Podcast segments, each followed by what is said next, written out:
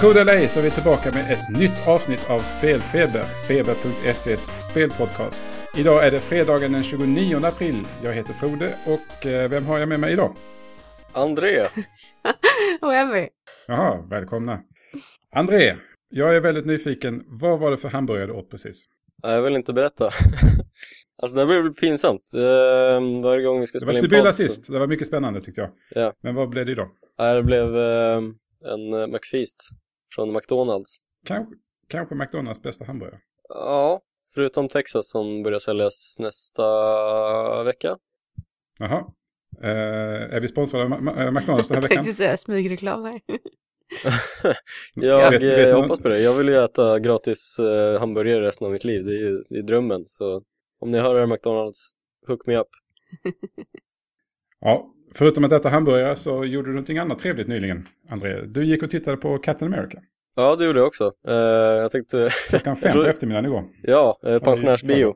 Det var, mm. det, var en, det var en upplevelse. Jag, jag, trodde, jag liksom gick in där och trodde att jag skulle få se en actionspäckad rulle typ som uh, Batman vs Superman med liksom råfokus på action men uh, jag gick därifrån väldigt, väldigt nöjd. Det var en, en känslomässig rollercoaster skulle man kunna säga. Och jag är faktiskt väldigt glad över resultatet. Intressant att säga att Batman vs Superman var fokuserad på någonting. ja, ja, men om det är någonting så var det, ja, för sig, det var inte ens fokuserat på fighten. Ja, skitsamma. Nej, Captain America Civil War var uh, riktigt bra. Om man har tid att se den så bör man göra det. Oavsett om man gillar Marvel superhjältar eller inte. Så Ja, jag såg också den eh, på premiären och eh, jag har ju fortfarande min Captain America-tröja på mig. Det säger väl det mesta. Och jag tyckte om den filmen. Jag hade svårt att sova den kvällen för jag hade svårt att bestämma mig om jag tyckte mer eller mindre om den än Avengers. Den första Avengers-filmen. Ja, alltså jag, jag, tänkte lite så här att alltså, när jag gick ur biografen så kände jag att fy fan vad onödig Age of Ultron var. För att den, den gjorde liksom ingenting i, i, i Avengers-universumet känns det som. Utan de skulle kunna ersätta Vilken massa nya karaktärer som var viktiga här i sig. Ja, men det var, det var liksom så här betydligt bättre karaktärsutveckling i eh, Civil War än vad ja, Avengers lyckades leverera. Sen hade Avengers uh, Age of Ultron Hulken, men det, vem bryr sig om Hulken? Okej, okay, vi går vidare. Ja. Innan vi börjar uh, bråka allt för mycket. Ja. Uh, ni var båda borta förra veckan. Emmy, uh, då hade jag hoppats att du kunde prata om Overwatch, vilket du spelade för två veckor sedan.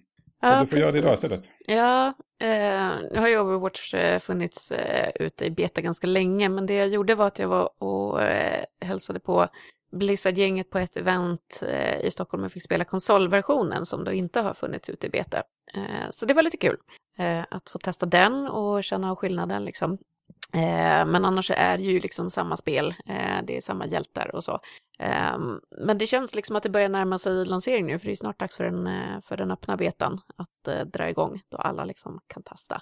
Eh, och, alltså även ifall det liksom inte riktigt är min typ av spel så, så tror jag att folk kommer att uppskatta det här om man liksom hittar bra folk att, att, spela med. För att det är lite så här, det bygger verkligen liksom på samarbete och att man Eh, liksom eh, är ett tajt team som liksom väljer karaktärer som, som passar liksom, eh, som passar ihop och så.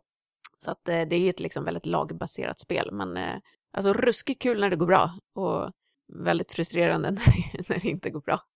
Jag menar, har ni testat när, själva betan? När öppnas betan för alla?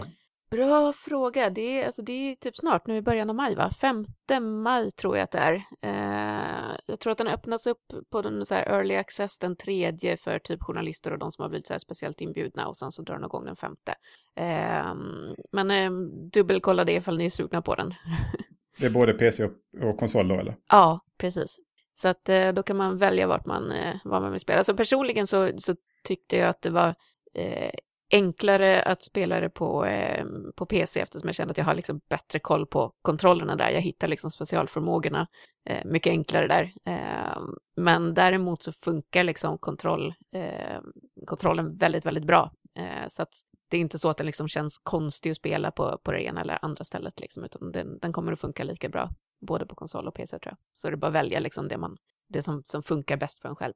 Ja, jag ser fram emot att prova detta när det väl släpps. Men fram till dess kan vi ju diskutera ett annat spel som man kan spela med både mus och, och kontroll, FPS-synvinkel. Och det är ju Mirror's Edge, också i beta. Precis. Det har väl kört lite allihopa va? Ja, Ja, jag jag provade lite kort på Mm. eh, Playstation 4. Jag hade ju Ja, tillgång precis. till både PS4 och PC-betan för att jag är ganska dope. Men jag körde bara PC-versionen på grund av just mus och tangentbord. Men eh, vad, vad, hur var PS4-versionen du som eh, spelade den Frode? Det var som eh, Playstation 3-versionen. Man går eh, ra- raka steg framåt och kör och hoppar och skuttar. Kändes kontrollen eh, enkel liksom? Eh, eller logisk ska man väl säga. Ja, men spelet eh, passar ju kon- kontroll väldigt bra. Mm. Eftersom banorna, eller de som fanns med i betan då, de var upplagda på ett sånt sätt att man inte behöver snabbt titta fram och tillbaka eller upp och ner. Man ser ganska klart och tydligt var man kan gå. Och när man väl kommer in i sånt här eh, Sonic bana 1-flow, att man bara springer och springer och inte stannar, så, så funkar det hur bra som helst. Vad tyckte du om eh, PC-versionen, eh, André? Du och jag har ju kört den. Eh, Jag tyckte den var väldigt tight och, och välpolerad. Liksom det, det byggde upp förväntningarna för eh, fulla spelet. mm. Det var, det var liksom så här, det var jävligt skönt tempo i början i alla fall. Det var kul att lära sig att springa runt i eh, den där spegelstaden som jag inte riktigt minns vad den heter. Jag håller med. Alltså, det som jag slogs av att jag tyckte att det var extremt snyggt. Nu var första spelet också väldigt snyggt när det släpptes, men, eh, och jag har inte sett konsolversionen, men det kändes som att PC verkligen eh, levererade på den eh, liksom, delen. Eh, väldigt snyggt och som du säger, väldigt tajt liksom. Eh, Sen personligen så störde jag mig lite på att jag skulle gärna liksom vilja mappa om eh, knapparna, vilket det verkar inte, ja, det gick inte i betan i alla fall, utan de, de hänvisade liksom till eh, några olika uppsättningar på just en handkontroll om man då vill koppla in det. Eh, precis. men det verkade inte som att det gick att mappa om liksom, eh, använd någonting annat än space för att springa, eller för att hoppa till exempel. Nej precis, och jag vill ju eh, helst ha, jag vill inte använda liksom scrollhjulet, eh, liksom trycka ner det för att göra saker i något spel, men där hade de hårdmapparen för att liksom göra en så här 180 sväng Mm. och det var skitirriterande, det vill jag ha på typ tummen eller sånt där. Så Mm, det Och det var- kan också vara liksom att de sätter kommandon som, som man inte når med fingrarna till exempel. Och då blir det jättefrustrerande om man ska göra liksom snabba hopp till exempel. Ja precis. Mm. Nej, förhoppningsvis så kommer de väl lägga till det i slutspelet. Det känns som en jävla designmiss och, och jag har glömt det i beta-versionen. Men ja, som sagt, beta. Mm. Så... I värsta fall är det alltid någon som kommer fixa det åt dem. Ja, precis. Precis, Det är PC, där, där kan man faktiskt göra saker. Ja, nej, men förutom det så, eh, så känns det jättelovande. Eh, nu spelade inte jag hela första eh, Mirror's Edge för att jag blev så sjukt yr och illamående när jag körde på konsol. Jag vet inte om det var en period i mitt liv då eller ifall det var liksom hur spelet var utformat, men jag hade inga sådana problem alls i, i betan nu på PC, eh, utan det kändes liksom bara tight och kul. Så att, Jag sitter och väntar på att de ska släppa en, en uh, Hot Survive-patch till så att man kan typ springa i spelet fast Mm. inte springa i spelet. Det vore ballt. Men eh, det kanske är för mycket. Man, jag vet inte om man skulle orka det, om man skulle kunna hantera det. För att det är ju så extremt snabbt och så mycket höjder och skit så jag skulle nog kollapsa lite grann. Jag skulle klara tutorialen och sen... eh, Ja men typ, sen typ ligger jag och typ vibrerar av och kräks på golvet eller något sånt där. Men det är en del av VV, alltså virtuella verklighetsupplevelsen. Liksom. Ja, ja. Kräkas på, på, kräkas på golvet. ja det, är, det är så varje spelsession ska avslutas när man kör Vive. Alternativt svettas jättemycket. Det är också man gör. En bra Men på upplägg. tal om Vive, du fick ju prova lite Vive nu, nyligen, eh, Emmy. Vad tyckte du? Ja, jo, precis. Jag var ju och hälsade på eh, grabbarna på kontoret eh, och fick testa lite. Och alltså, det var väl två saker jag slogs av. Det ena var liksom hur läskigt instängd man blir, alltså hur verkligt det känns liksom. Man står där och verkligen lever sig in liksom i, i det man håller på med. Som jag testade ju den här Work Simulator och stod och lagade mat liksom. Och först så kände man sig skittöntig och var så här, vart är brödrosten? Var, hur lägger jag ner de här brödskivorna? Känns jätteskumt. Men sen på slutet så var man liksom så här benägen att lägga typ handkontrollerna på den virtuella disken för att man verkligen kände som att den var där. Så att man, man får ju verkligen liksom den här rumsupplevelsen är jättehäftig. Eh, Men den andra grejen som jag tänkte på var att headsetet verkligen måste sitta exakt rätt på skallen, för annars så är det alltså svårt, eller jag hade i alla fall svårt att få liksom en, en skarp bild som jag kände liksom var, eh, liksom inte låg och störde. Så att det, det, det krävs ju verkligen liksom att allting sitter rätt och att allting eh, känns liksom rätt Ja. för att man ska kunna leva sig in i det. Men när det väl gör det- det, då, då är det ju läskigt eh, verkligt alltså. Och det där var ju eh, pre-versionen så att den, eh, ja, jag tror den konsumentversionen som man kan köpa den har lite, lite bättre fästen så den sitter, eller det är lättare att liksom få den att sitta eh, perfekt.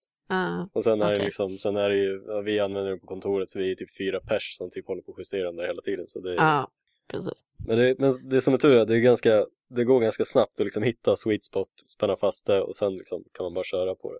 Så det, det är ganska skönt. Det är, Ja. det är lätt att åtgärda liksom.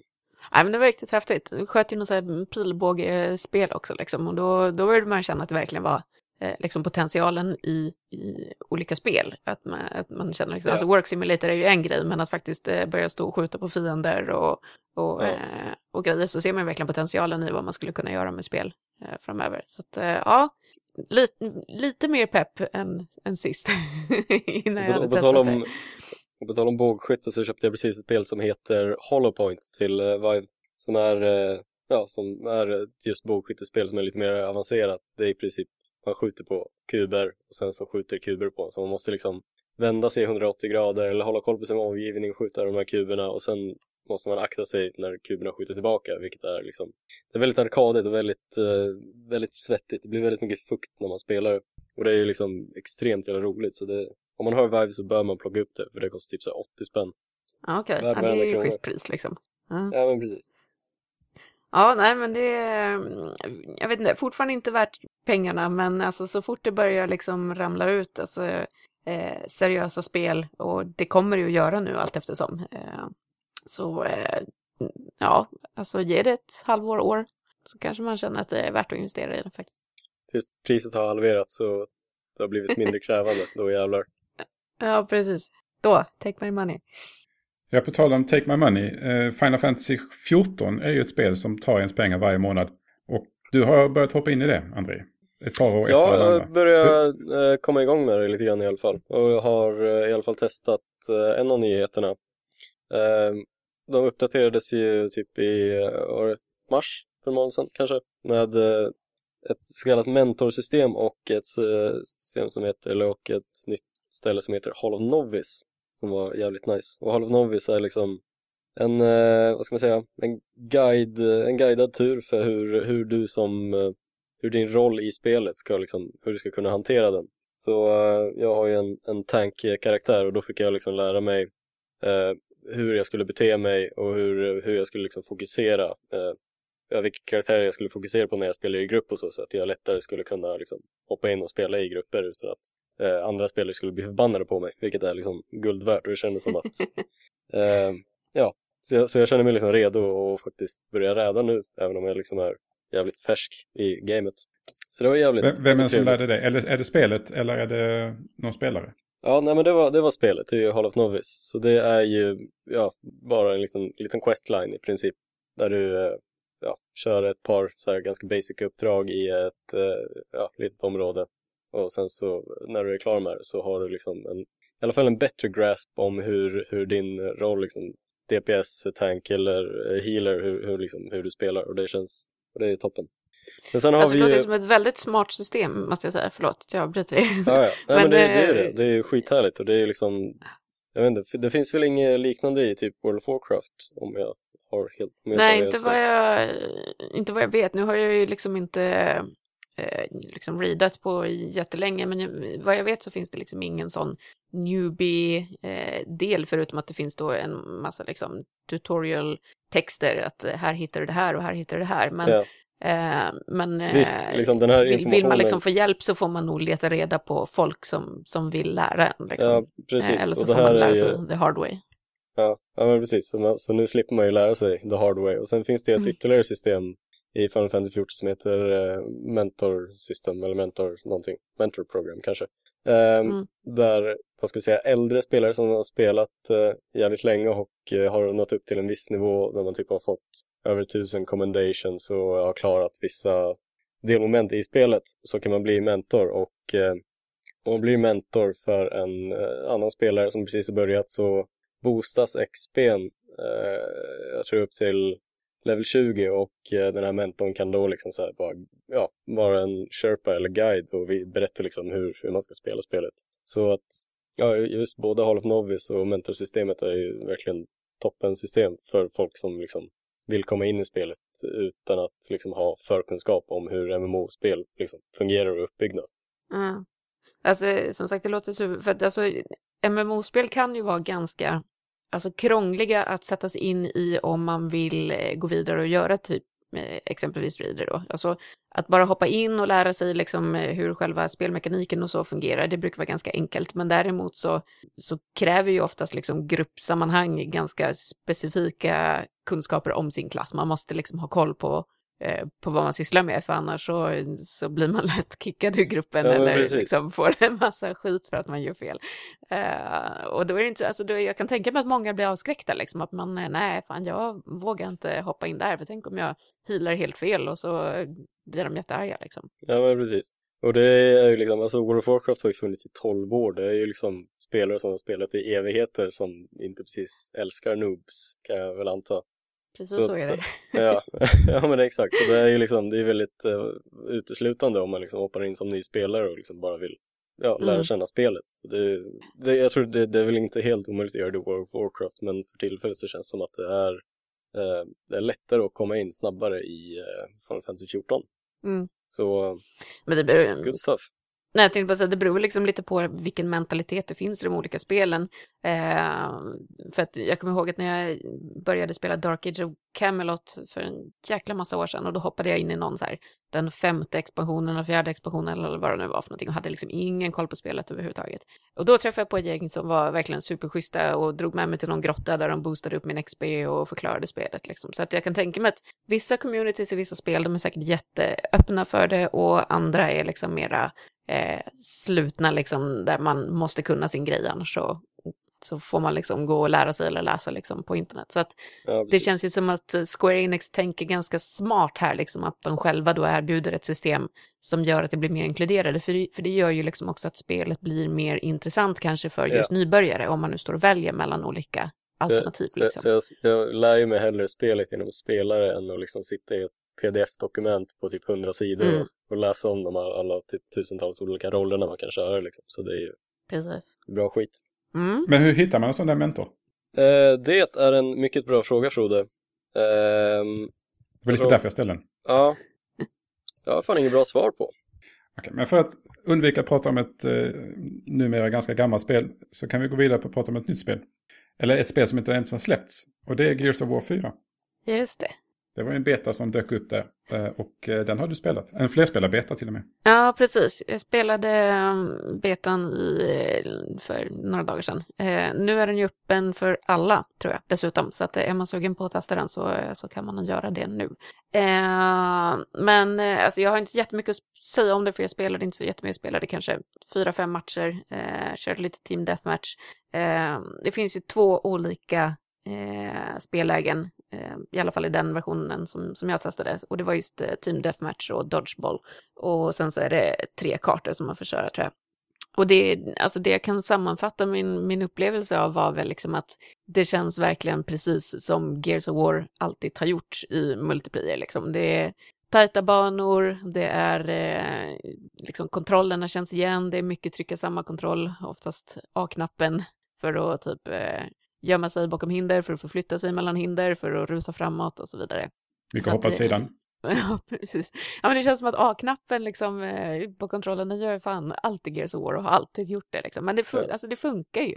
Eh, har, har, man liksom testat det förut så, så kommer man in i det. Liksom. Det var väl det Cliff Lesinski ville ha liksom, när de släppte första spelet, att han vill inte göra det så avancerat. Så, så att han sa A-knappen gör allt. Precis. Och ändå så blir det ju sjukt svårt om du stöter på liksom svåra motståndare. Det är ju inte så att liksom spelet är lätt bara för att det är få knappar, utan det är verkligen så här, eh, jag är väldigt dålig på Gears of War, det kan jag bara eh, liksom erkänna rakt av.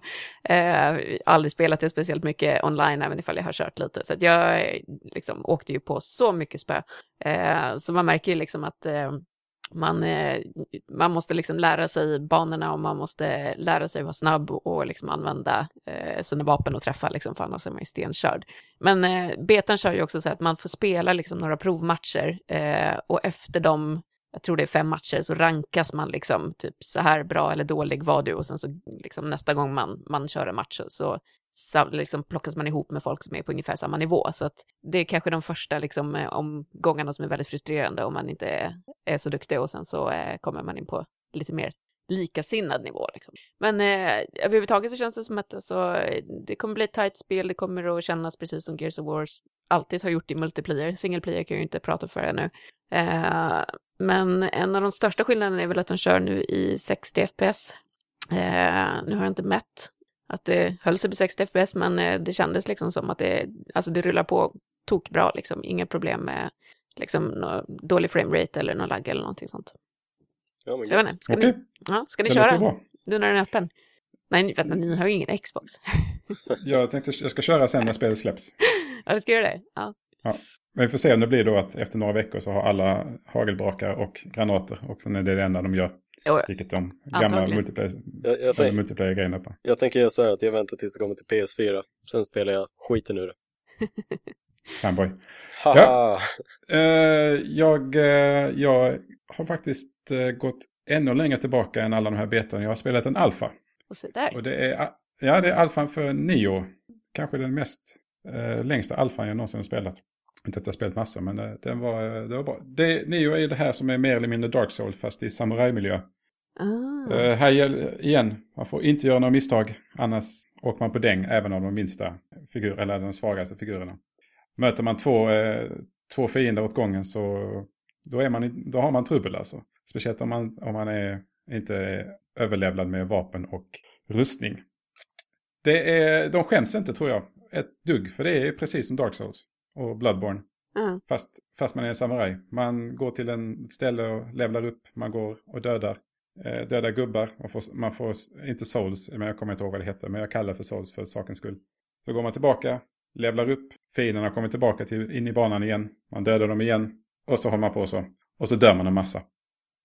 Eh, har du något sånt här äckligt system att du eh, dör så förlorar du din mänsklighet som i Dark Souls? Eller är det lite mer som Bloodborne och lite mer snällt på den fronten? Det är lite mer snällt på den fronten att man, får, kan gå, man är precis som vanligt men man kan gå och hämta sina souls som man har tappat. Det heter inte souls men jag kallar det souls igen. Ja. Men det är inte så lätt eftersom fi, fienderna är brutala och de dödar en utan att tveka. Så kan man ju få hybris själv också att eh, det finns ju massa, precis som i, i Dark Souls-spelen och Bloodborne, att man ser vad folk har dött. Så kan man trycka på dem så kan man se hur de har dött. Och här kan man återuppliva en, en slags bot av den här personen som dog. Som då börjar slåss med en. Så om till exempel en person som har level, låt säga 7, har dött på en plats. Så kan du gå fram till den platsen, kalla på den personen eller den botten och slåss liksom en mot en mot en datakontrollerad bot av den här spelaren. Man ser ju vad spelarnamnet och när den här personen dog och vem som dödade karaktären. Och det som är speciellt här är att man kan titta på varje sån här eh, lik eller vad man ska säga. Och så ser man, ja den här har en extra bra rustning och ett extra bra vapen. Jag återupplivar den så lyckas man döda den här personen så kan man få, eller får man det vapnet då. Eller får man ett vapen. Okej, men det Det är ju gött. generöst system. Ja, men det är lätt att få hybris där bara. Ja visst, jag tar det här och så bara tokdör man. Det är väl det de vill. Ja, men jag, jag, jag tror på ett sätt med just de, här, just de här figurerna, hur man kan alltid döda dem. Jag antar att de fixar det till nästa. Eh, eller till spelet väl släpps. Eh, grafiken är väl, och frameraten är precis som Soulspelen de också. Det är lite ryck, eller Soulspelen på konsol låt säga så. Det är lite ryckigt, men man vänjer sig och sen efter ett tag tänker man inte på det. Men det som är spännande här tyckte jag, eh, det fanns i alfan, att man kan välja, man kan prioritera frames, eller framerate eller grafik. Det finns två lägen. Mhm. Eh, och när man prioriterar frameraten blir grafiken lite, lite sämre. Men det håller sig mellan 50 till 60 FPS liksom. Prioriterar man grafik så håller den sig på 30. Hur menar du med liksom, grafik? Vad är det som ändras då? Är det, är det att det ser liksom pixligare ut eller sämre Det ser lite texturer? sämre ut. Ja, lite grann. Men det är, ingen, det är inte så att det bara, ja men det här är Commodore 64-spel liksom helt plötsligt. Så Ja. är det inte liksom. Vad valde du själv att köra på? Vilket Jag körde både du och. Jag, jag hittade inte det här förrän eh, efter typ flera timmar. Jag, Ja. jag spelar här i flera timmar. Alltså, så det det som är... Jag var förvånad mig själv hur länge jag spelade. Det var också, det var också lite som Souls-spelen att helt plötsligt bara klickade. För, bara, ah, nu, är vi, nu fattar vi. Och så kunde jag inte sluta. Ja. Jag, jag, jag tog det, dog i början. Jag ska inte skryta här att, att det här gick bra på något sätt överhuvudtaget. Jag dog kanske 20-30 gånger innan jag kom typ till den här första stora byn. Så eh, det, det, är inte, men det var också det att jag hade lite hybris och tänkte, men här klarar jag. Så bara, nej, det gör jag inte. Att, att ta, ta sig an två fiender på samma gång är inte så lätt i början i alla fall. Man måste mm. verkligen ha koll på att blocka, alltså har du olika, vad ska man säga, stances också. Man kan ha långsam men eh, mycket skada, mellan eller typ snabb och låg skada. Och detta kan man ha på varje, eh, de här tre olika eh, ställningarna då. Eh, eller slagsmåls, eh, ja, hur man säger, fighting, fighting-stilarna kan man ha på, för varje vapen. Så det, det finns ett otroligt djup och så finns det magi, olika eh, vapentyper, det finns lite så här eller ninja-grejer man kan göra. Ja, det, det, finns ett djup här som jag har bara skapat lite på ytan än så länge. Och jag ser fram emot att, eh, jag, det första gången jag ser fram emot ett Team Ninja-spel på, eller inte första gången, det, det var länge sedan jag såg fram emot ett Team Ninja-spel. Och nu ser jag väldigt mycket fram emot detta. När, eh, när kommer det? Bra fråga. Det var lite därför du ställde den antar jag. Ja. jag tror det ska komma i slutet på året, men jag, jag är inte hundra på det nu. Lär väl vara ett tag kvar eftersom den är alfa, tänker jag. Ja, fast, ja, det är det säkert. Men, men ladda ner alfan, alltså det är mycket speltid. Och den, den är bara tillgänglig under en viss period. Och om man klarar alfan så får man, en, får man någonting i spelet när det väl släpps. Ja, vad fan, då måste man ju spela det. Det ser väldigt färgglatt ut liksom. Eh, ja... på, på, på bilderna som är. Får man den känslan när man spelar det också? Eller är det liksom... Kanske senare banor, men inte, inte så mycket i början. Mm. Det, var lite, det var lite det också, att det var lite svårt att se vissa fiender för att färgerna mashade ihop lite. Mm, okay. um, men det, det, de kör ju precis samma trick. Bara, ah, det är en fiende som har ryggen mot mig. Mm. Jag smyger mig fram till Nej, det kommer två fiender från sidan då som man inte såg. Och mycket sådana här, alltså det är, det, det är Dark Souls fast med samurajer. Och jag antar att de inte skäms över det, de bara kör det liksom. Till och med lite samma ljud och grafiska grejer. Så det är... mm. Spännande. Ja, det... Men, men, men, när, det väl, när det väl funkade liksom, och jag, jag fick koll på liksom, okay, jag ska, nu, nu, ska, nu, har, nu gör fienden så här, då ska jag byta eh, alltså, slagsmålsstil till det här och jag ska byta vapen till det. Och sen liksom blir det den här dansen att, lite som gamla Bushido blev liksom, man får vara väldigt försiktig för två slag så kan man vara nere liksom. Cool, jag, jag är ja. sugen på att testa det. Jag har precis... Uh... Ja, det, Playstation 4 tror jag bara har det för tillfället. Eller ja. bara har det, allt för alltid tror jag. Det är tillgängligt, eller alfan är tillgänglig till 5 maj har jag, ser jag här framför mig. Mm, så det, det är bara att köra. Ja. Jag har fortfarande inte klarat, uh, klarat den. Nej, ja, du har, du har väl ett tag, tag på dig att klara ja, nu det. Liksom. Har ju vi, nu har vi ju Uncharted här va, så det blir svårt att prioritera någonting annat. Ja, just det. Din lyckans ost. Får vi prata om vi nästa se. vecka? Huhu. Det kan vi nog prata om nästa vecka. Femte, precis 5 maj är embargot på den. Ja, härligt. Och, nej, väl värt det. Jag, tycker, jag tyckte det var kul. Jag, någonstans tänkte jag, fan, det kanske blir ett nytt Onimusha här, men riktigt så bra är det inte som ett nytt Onimusha. Men ett, eh, ett nytt Dark Souls, fast inte Dark Souls, det skadar ju inte heller liksom. Mm. Det är väl bra för dig som inte ens har spelat Dark Souls 3 än. Jag jobbar på det. Ja. en vacker dag. Shame. Ja, precis. Lite så känner jag varje dag faktiskt. Men äh, igen, jag behöver komma i rätt state of mind för köra ett Dark Souls-spel. För det, det, kräver att jag spelar det varenda kväll, typ två, tre veckor. Ja. Gud, ni har sån prestationsångest. Bara lighten up lite. jag, jag håller på att skifta mellan Dark Souls och Final Fantasy 14 så det är väldigt olika spelsätt. Så när jag liksom blir för frustrerad på Dark Souls 3 så bara skiftar jag över till Final Fantasy. Får jag lite lite enkelt lir.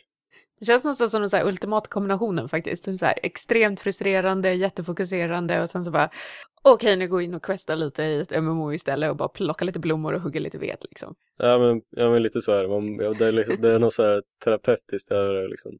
Bara kunna slappna av och spela samtidigt. Men det, ja, det är en jättedålig kombination kan jag säga men det, det är skönt att kunna ha den i alla fall. men någonting du får prata om eh, Frode, uh, Alienation. Ja, det är till och med släppt. Jag har spelat i en vecka kanske ungefär nu. Och jag diggar det faktiskt. Det är en slags blandning mellan uh, spelets, eh, eller utvecklarnas tidigare spel, Dead Nation, och lite mer Diablo på det. Att man går runt på en ganska stor karta och bara eh, skjuter ner allt man ser liksom.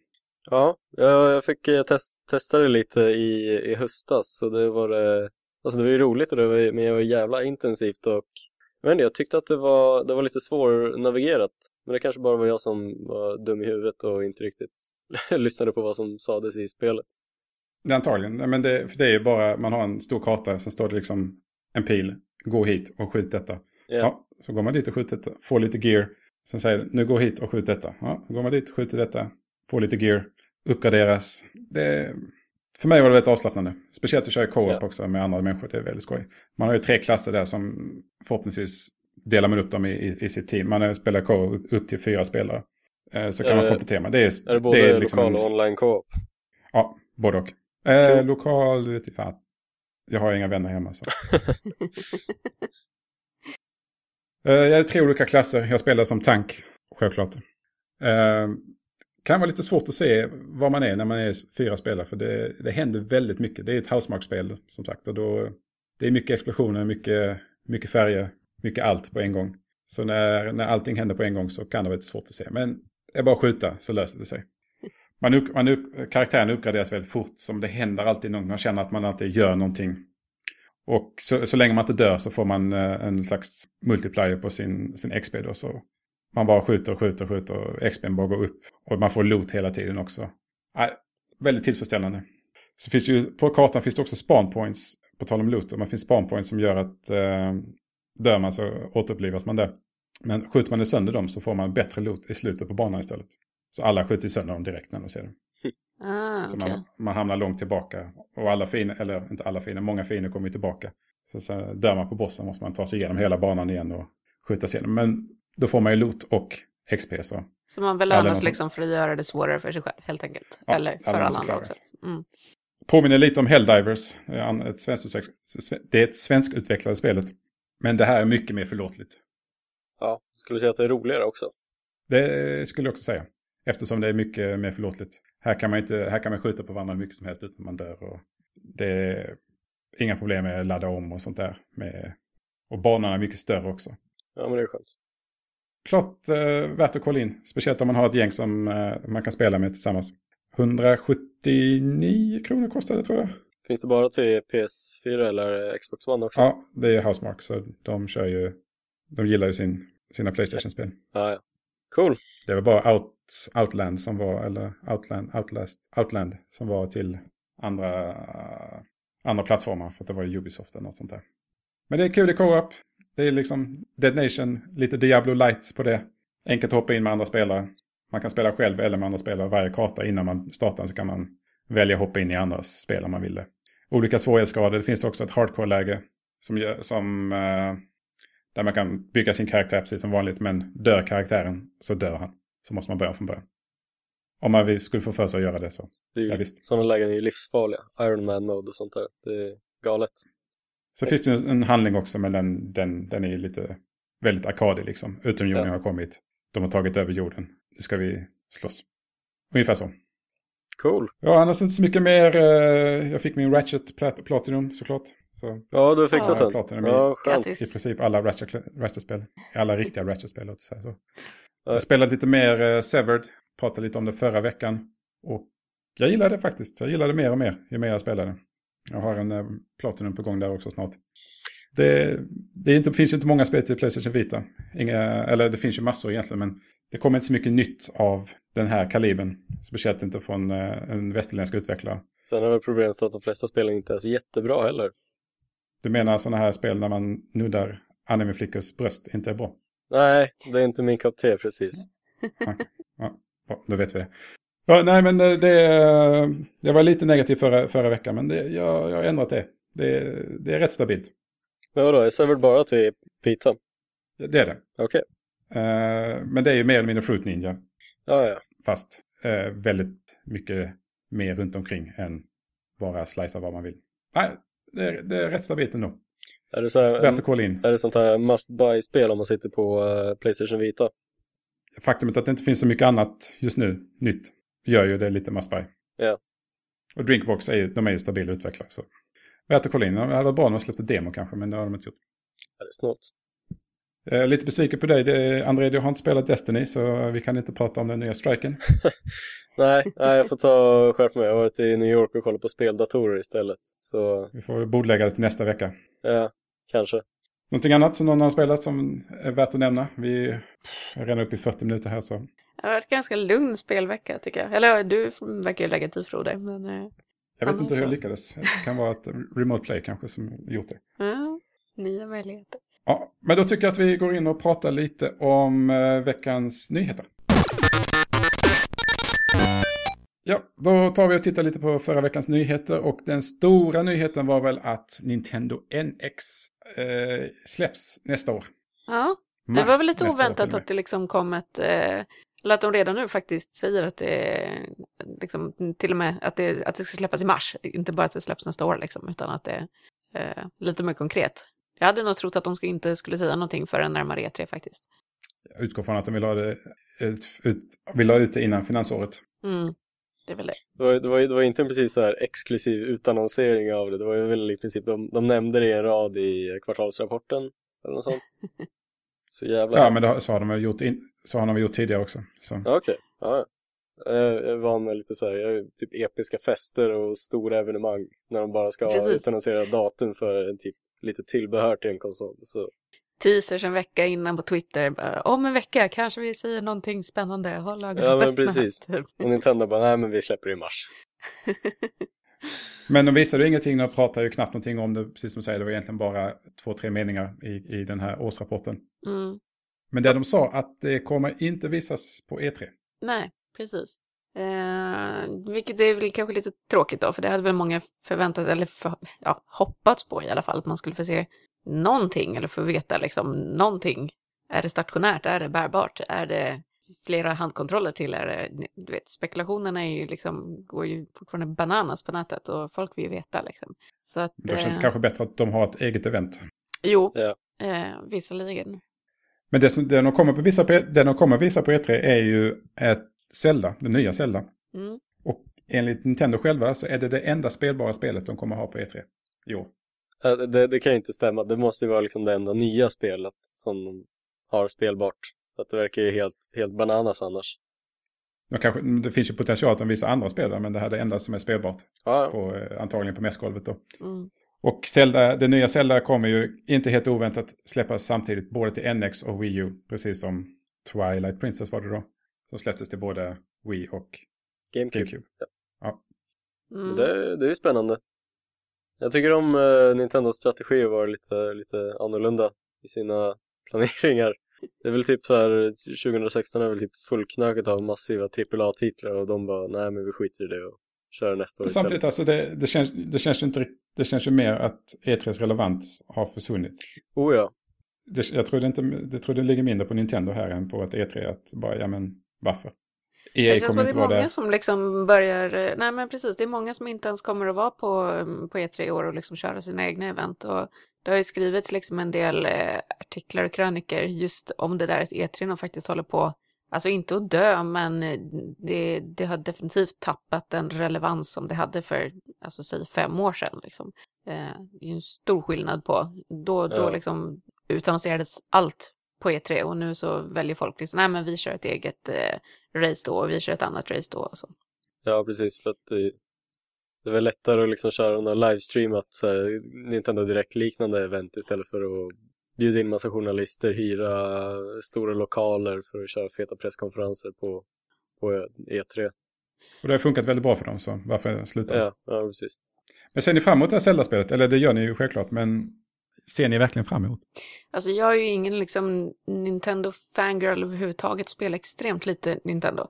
Eh, så jag ser inte fram emot det, men däremot så förstår jag att det är logiskt att de släpper ett Zelda-spel till och att folk är exalterade över det, för att det är, eh, är ju liksom en så extremt stor eh, franchise för eh, Nintendo och eh, eh, det kommer säkert att vara superbra. Det, det intressanta är ju liksom hur det här Zelda-spelet kommer att använda liksom den nya konsolen och vilka nya funktioner som eventuellt kan liksom vävas in. Så att man kanske kan hoppas på att liksom framtoningen av spelet eller presentationen av spelet kan hinta lite om vad vi kan vänta oss av i, i NX. Liksom. Så det är väl kanske det som jag mest är eh, intresserad av eh, i så fall. Men annars så, nej. Men den här utannonseringen gör ju också, begraver ju Wii U lite grann. De har ju räknat med nu att de ska sälja 800 000, eller skeppa 800 000 exemplar av Wii U detta år. Ja, okej. Vilket inte är jättestora siffror kanske. Ja, det vill vara eh, Play, eller Sony sålde liksom senaste veckan. Med Playstation 4 antagligen. Ja, precis. Men det är ju tråkigt. Alltså, men alltså, om man kollar på liksom så här must buy-spelen när till, Play, eller till Wii U, vilka, vilka är det? Alltså det känns som att man kan räkna dem på typ högerhanden.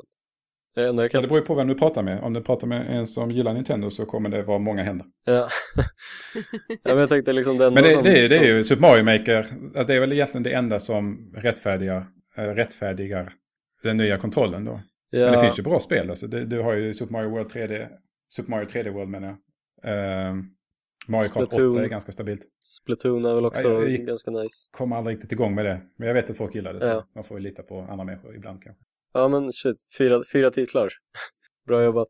Ja, men det, det, är nog så. Antingen så, så gillar man alltså, verkligen liksom, Nintendo och deras produkter och då kör man mycket liksom, på eh, Wii U och på liksom, 3DS.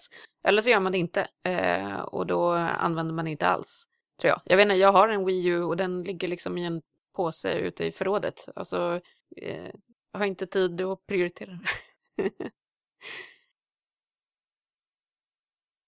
ja, men eh, på tal om nya konsoler. Det är en Xbox, en ny Xbox kanske är på gång. Ja, nu är det ju ännu mer tecken som eh, pekar på det. Jag tror vi, vi nämnde det väl för två veckor sedan kanske. Då var det ju eh, en registrering på nätet som hade eh, letats ut via NeoGAF tror jag det var, eller hur man uttalar forumet. Eh, och eh, som hintade då på att liksom någon sorts ny version av Xbox eh, var på gång. Och nu så var det något eh, instruktionsdokument, lite oklart liksom exakt vad det var, eh, vad, vad liksom källan var. Eh, men i det här dokumentet som, som innehöll liksom instruktioner för en ny generationens Xbox One eh, så eh, hintar det som sagt om att eh, en ny version är på väg och det man tror är väl att det är en slimmad version. Förmodligen inte liksom hårdvaruuppgraderad version utan eh, en eh, ja, kanske lite större hårddisk eller eh, just att den är slimmad eller någon sorts grafisk prestanda kanske de har tweakat på. Liksom. Men eh, jag skulle inte tro att det är liksom någon, ingen Playstation 4K om man säger så. Eh, eftersom eh, de har sagt att de inte vill gå den vägen. Så att, eh, men jag menar, det är ingen konstig strategi ifrån eh, Microsoft. De har ju släppt en slim förut liksom eh, till eh, Xbox 360. Så att eh, det känns väl ganska logiskt. Och enligt den här så, eh, enligt det här, de här dokumenten så började liksom eh, designprocessen av den här redan 2014, det vill säga ganska eh, snabbt efter lanseringen, eh, bara något år efter lanseringen. Och sen så att massproduktionen då ska ha påbörjats redan i februari i år. Så det pekar väl på att om de nu har någonting nytt att presentera så kommer de ju förmodligen presentera det på E3. Och sen ger vi bort den till alla journalister som sitter. Ja, det gjorde de ju med var det, var det original Xbox 360 de gjorde det eller var det slim-versionen? Det var eliten tror jag. Ja, var det eliten? Ja. Mm. Det var ett jäkla jubel där. Snacka om att köpa journalister och så. Men eh, Xbox One har ju, den har ju plats att krympa, att säga så. Ja, definitivt. Det jag tror många skulle uppskatta en, eh, en liten smalare variant och lite mer hårddiskutrymme. Men tror du att de kommer plocka bort eh, extra HDMI-porten, alltså hela tv, att hela tv-grejen kommer liksom fasas ut från den här nya hårdvaran? Nej, jag tror faktiskt inte det. Alltså det, det har väl såklart i och för sig med designen att göra, hur de väljer att designa den. Men i och med att de trycker så extremt mycket på liksom sina tv-tjänster, att det ska vara liksom en eh, eh, multimedia-konsol som du ska använda till allt. Du ska ju i princip sälja alla andra prylar du har liksom. Så, eh, så tror jag inte att de kommer liksom att spara på krutet. Men de, de gjorde ju det i början, liksom. men sen, precis som du säger, ett år efter, mm. så började de ju liksom bara, nej men vänta nu, använd den här HBO Go-appen istället och, och etc. etc. Jag vet inte om det liksom har varit en del av deras strategi att utmärka sig och försöka fånga, liksom, eh, eh, fånga över folk ifrån Playstation. För de ligger ju liksom så extremt långt efter Sony och, och Playstation 4. Så att de känner väl kanske att de liksom måste satsa på lite andra funktioner för att, för att utmärka sig som eh, inte bara spelkonsol. Eh, men jag vet inte. Det, men de tv-funktionerna har inte funkat. Nej, alltså det, det funkar, vissa funkar väl jättebra i USA och andra funkar väl eh, sämre, höll jag på att säga. Men här, alltså det, det är ganska lite grejer som har kommit hit, måste jag säga. Och har det kommit hit så har det liksom dröjt ett och ett halvt, två år liksom.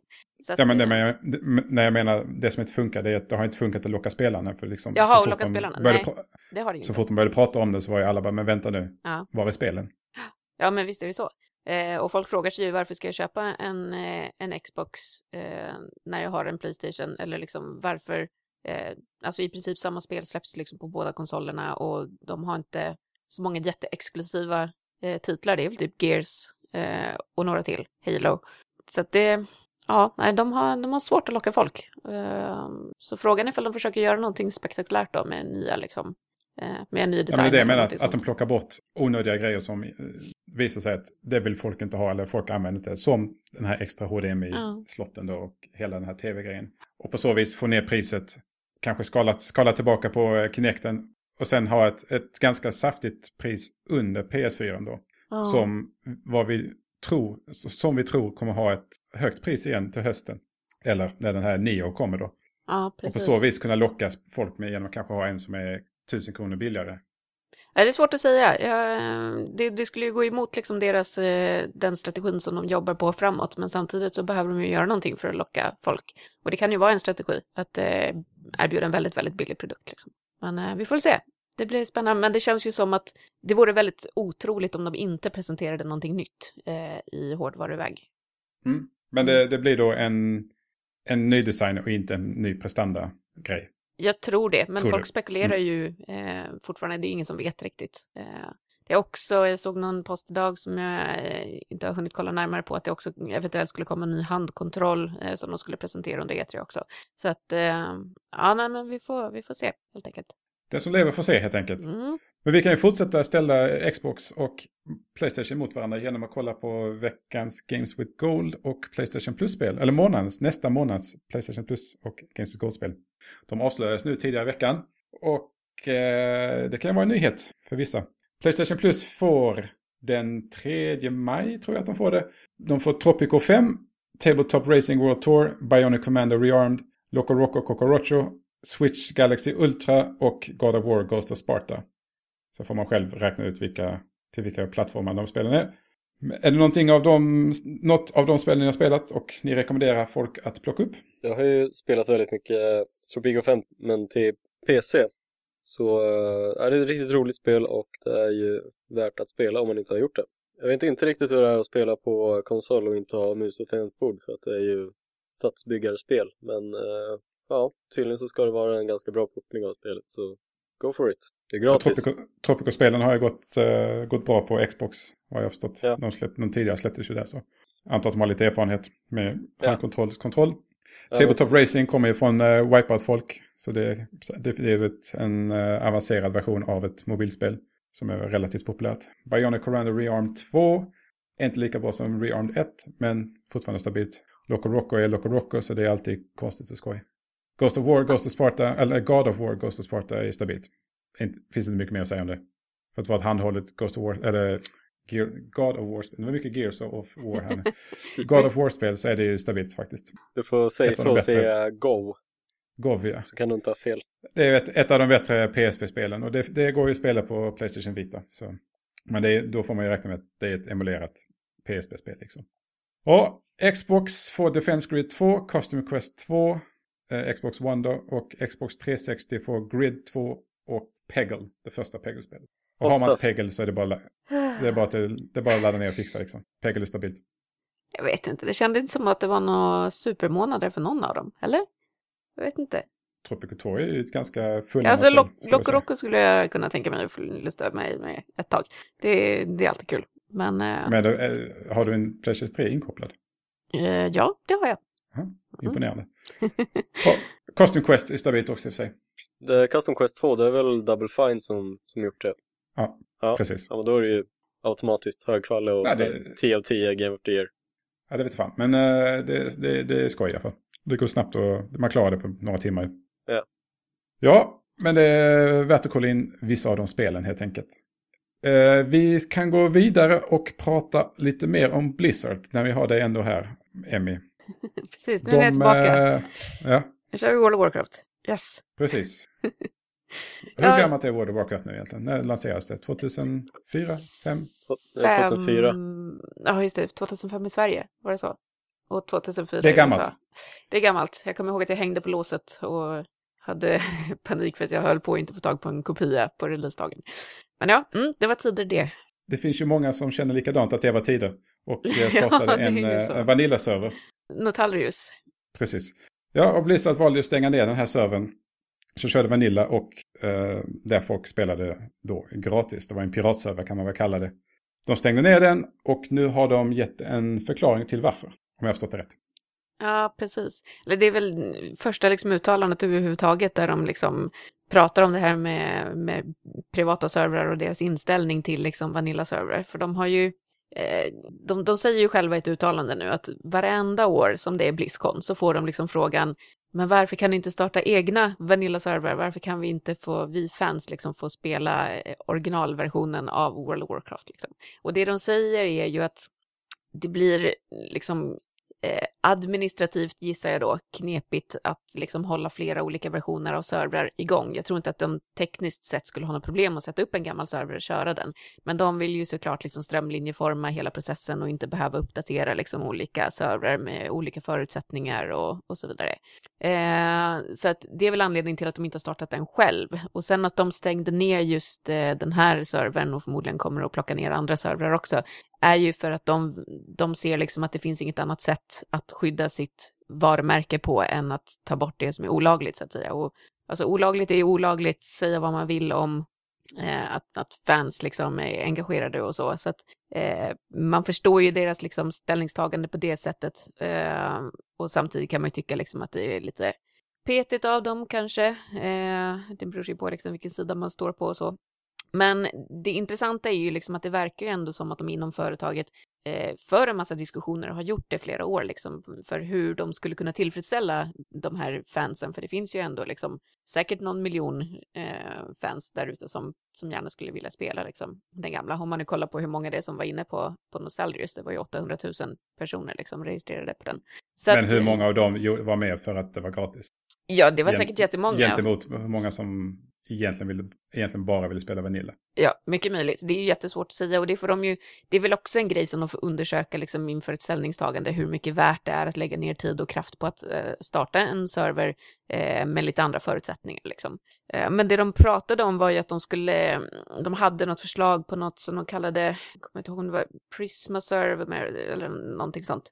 Eh, se exakt vad det Alltså det var en, en speciell server där de liksom ville lansera då med med specifika förutsättningar. Eh, jag ska säga Pristine, eh, Pristine Realm kallar de det för. Och på den så skulle man då eventuellt liksom kunna stänga av vissa funktioner som att eh, flytta karaktärer och eh, liksom ta bort så här recruiter friend bonus och eh, användningen av wow tokens och alla liksom många av de här nya grejerna som har kommit. Eh, och att man gissningsvis då har liksom en någon sorts äldre liksom, alltså att man inte kan komma vidare från eh, Azeroth, antar jag, eh, till, till liksom, man ska inte kunna flytta till de här nya kontinenterna som, eh, eh, som har dykt upp liksom i och med Pandarian och, och sådär.